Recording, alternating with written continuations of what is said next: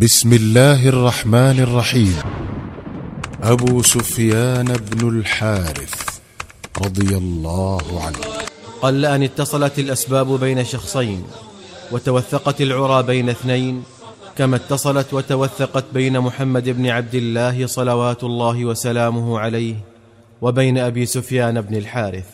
فقد كان ابو سفيان لده من لدات رسول الله صلى الله عليه وسلم وتربا من اترابه.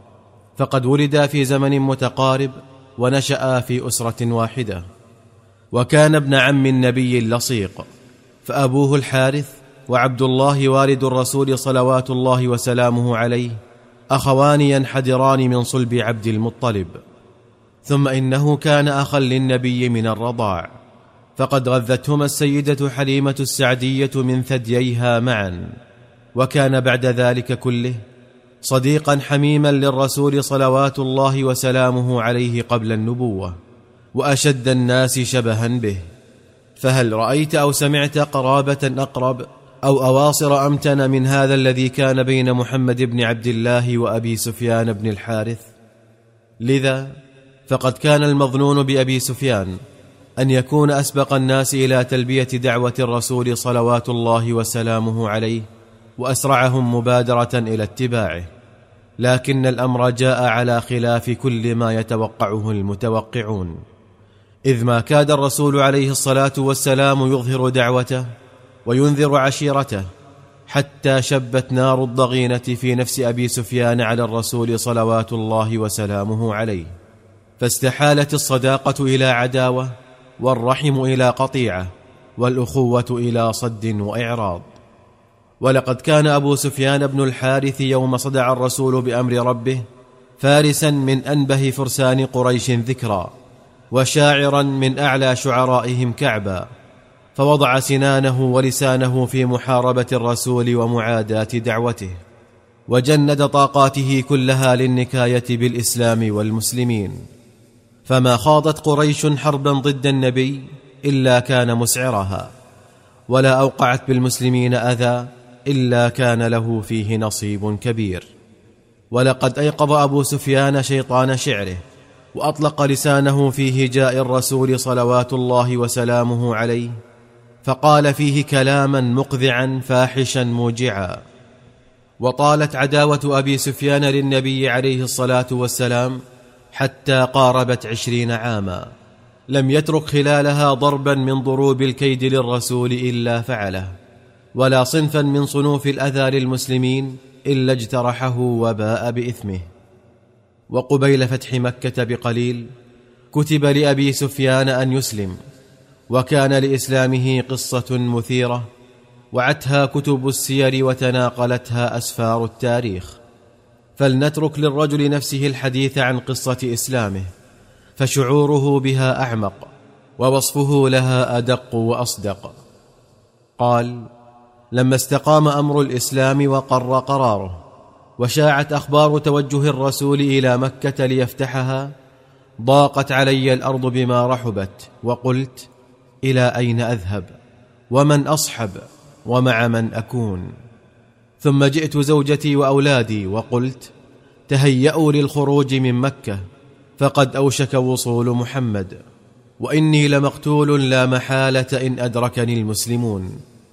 فقالوا لي أما آن لك أن تبصر أن العرب والعجم قد دانت لمحمد بالطاعة واعتنقت دينه وأنت ما تزال مصرا على عداوته وكنت أولى الناس بتأييده ونصره وما زالوا بي يعطفونني على دين محمد ويرغبونني فيه حتى شرح الله صدري للإسلام.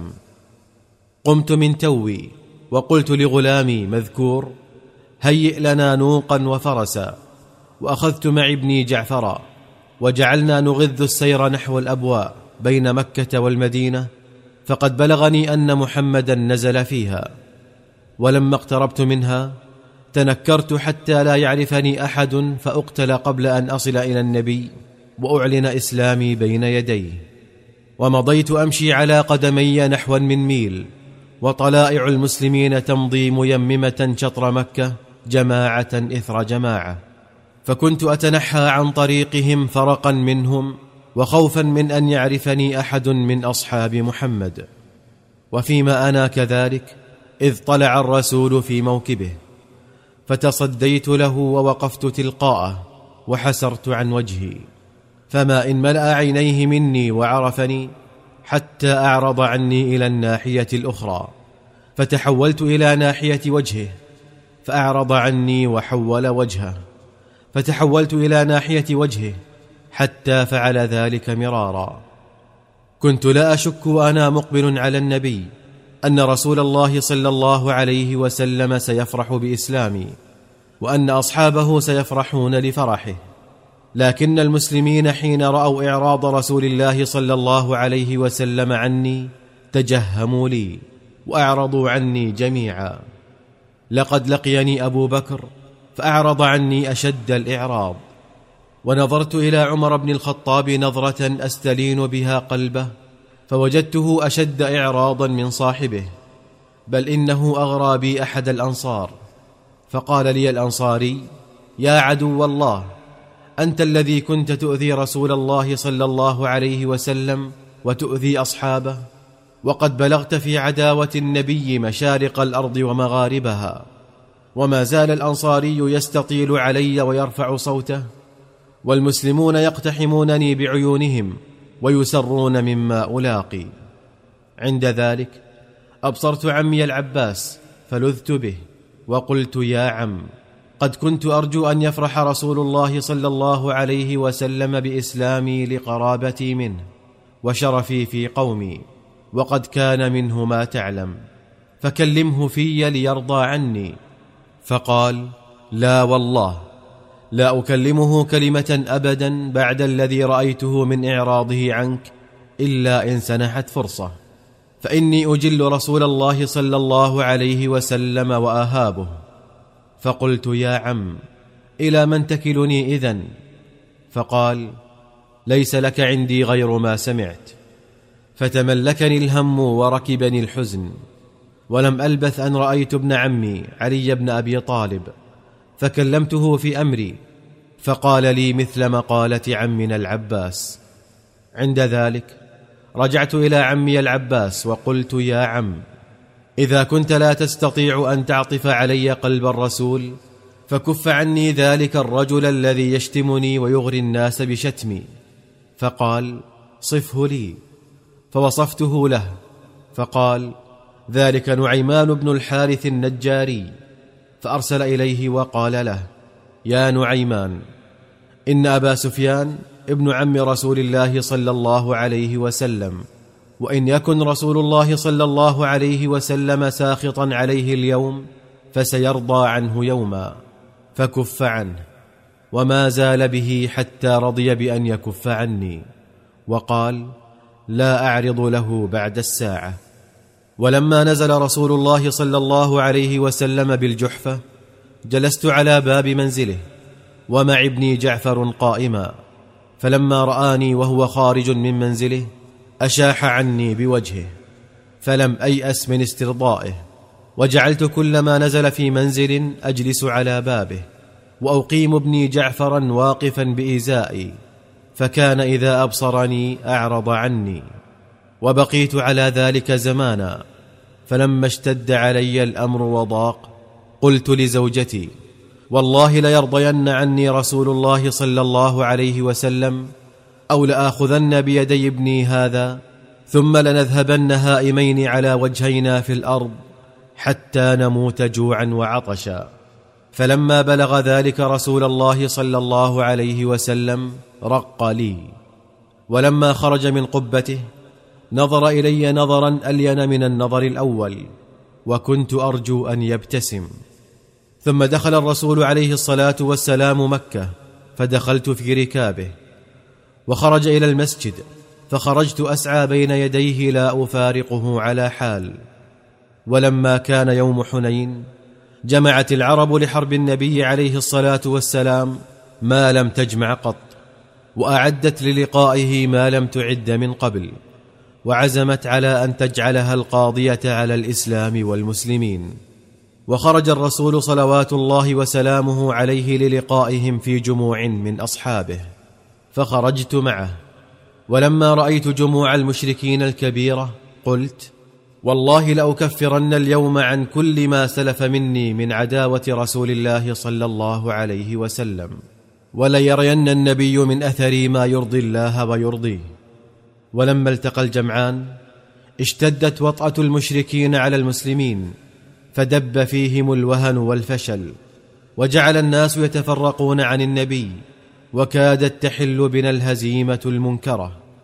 فإذا بالرسول فداه أبي وأمي يثبت في قلب المعركة على بغلته الشهباء كأنه الطود الراسخ ويجرد سيفه ويجالد عن نفسه وعمن حوله كأنه الليث عاديا. عند ذلك وثبت عن فرسي وكسرت غمد سيفي والله يعلم أني أريد الموت دون رسول الله. وأخذ عمي العباس بلجام بغلة النبي ووقف بجانبه. وأخذت أنا مكاني من الجانب الآخر وفي يميني سيفي أذود به عن رسول الله. أما شمالي فكانت ممسكة بركابه. فلما نظر النبي إلى حسن بلائي قال لعم العباس من هذا؟ فقال هذا أخوك وابن عمك أبو سفيان بن الحارث فارض عنه أي رسول الله. فقال قد فعلت. وغفر الله له كل عداوة عادانيها فاستطار فؤادي فرحا برضا رسول الله عني وقبلت رجله في الركاب ثم التفت إلي فقال أخي لعمري تقدم فضارب. ألهبت كلمات الرسول صلوات الله وسلامه عليه حماستي فحملت على المشركين حملة أزالتهم عن مواضعهم وحمل معي المسلمون حتى طردناهم قدر فرسخ. وفرقناهم في كل وجه. ظل أبو سفيان بن الحارث منذ حنين ينعم بجميل رضا النبي عنه ويسعد بكريم صحبته ولكنه لم يرفع نظره إليه أبدا ولم يثبت بصره في وجهه حياء منه وخجلا من ماضيه معه.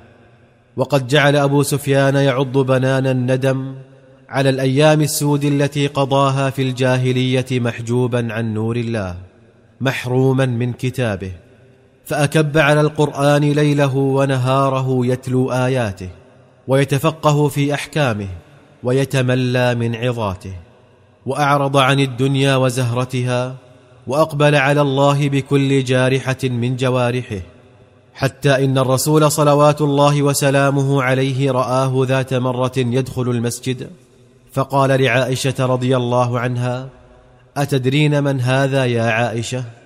قالت لا يا رسول الله. قال إنه ابن عمي أبو سفيان بن الحارث.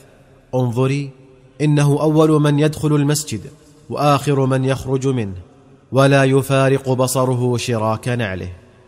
ولما لحق الرسول صلوات الله وسلامه عليه بالرفيق الأعلى حزن عليه أبو سفيان بن الحارث حزن الأم على وحيدها وبكاه بكاء الحبيب على حبيبه ورثاه بقصيدة من غرر المراثي تفيض لوعة وشجونا وتذوب حسرة وأنينا.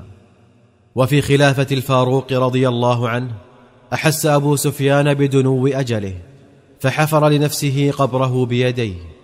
ولم يمض على ذلك غير ثلاثة أيام حتى حضرته الوفاة. كأنه مع الموت على ميعاد. فالتفت إلى زوجته وأولاده وأهله وقال لا تبكوا علي. فوالله ما تعلقت بخطيئة منذ أسلمت. ثم فاضت روحه الطاهرة. فصلى عليه الفاروق رضوان الله عليه وحزن لفقده هو والصحابة الكرام. وعدوا موته رزءا جللا حل بالإسلام وأهله. أبو سفيان بن الحارث سيد فتيان الجنة. محمد رسول الله.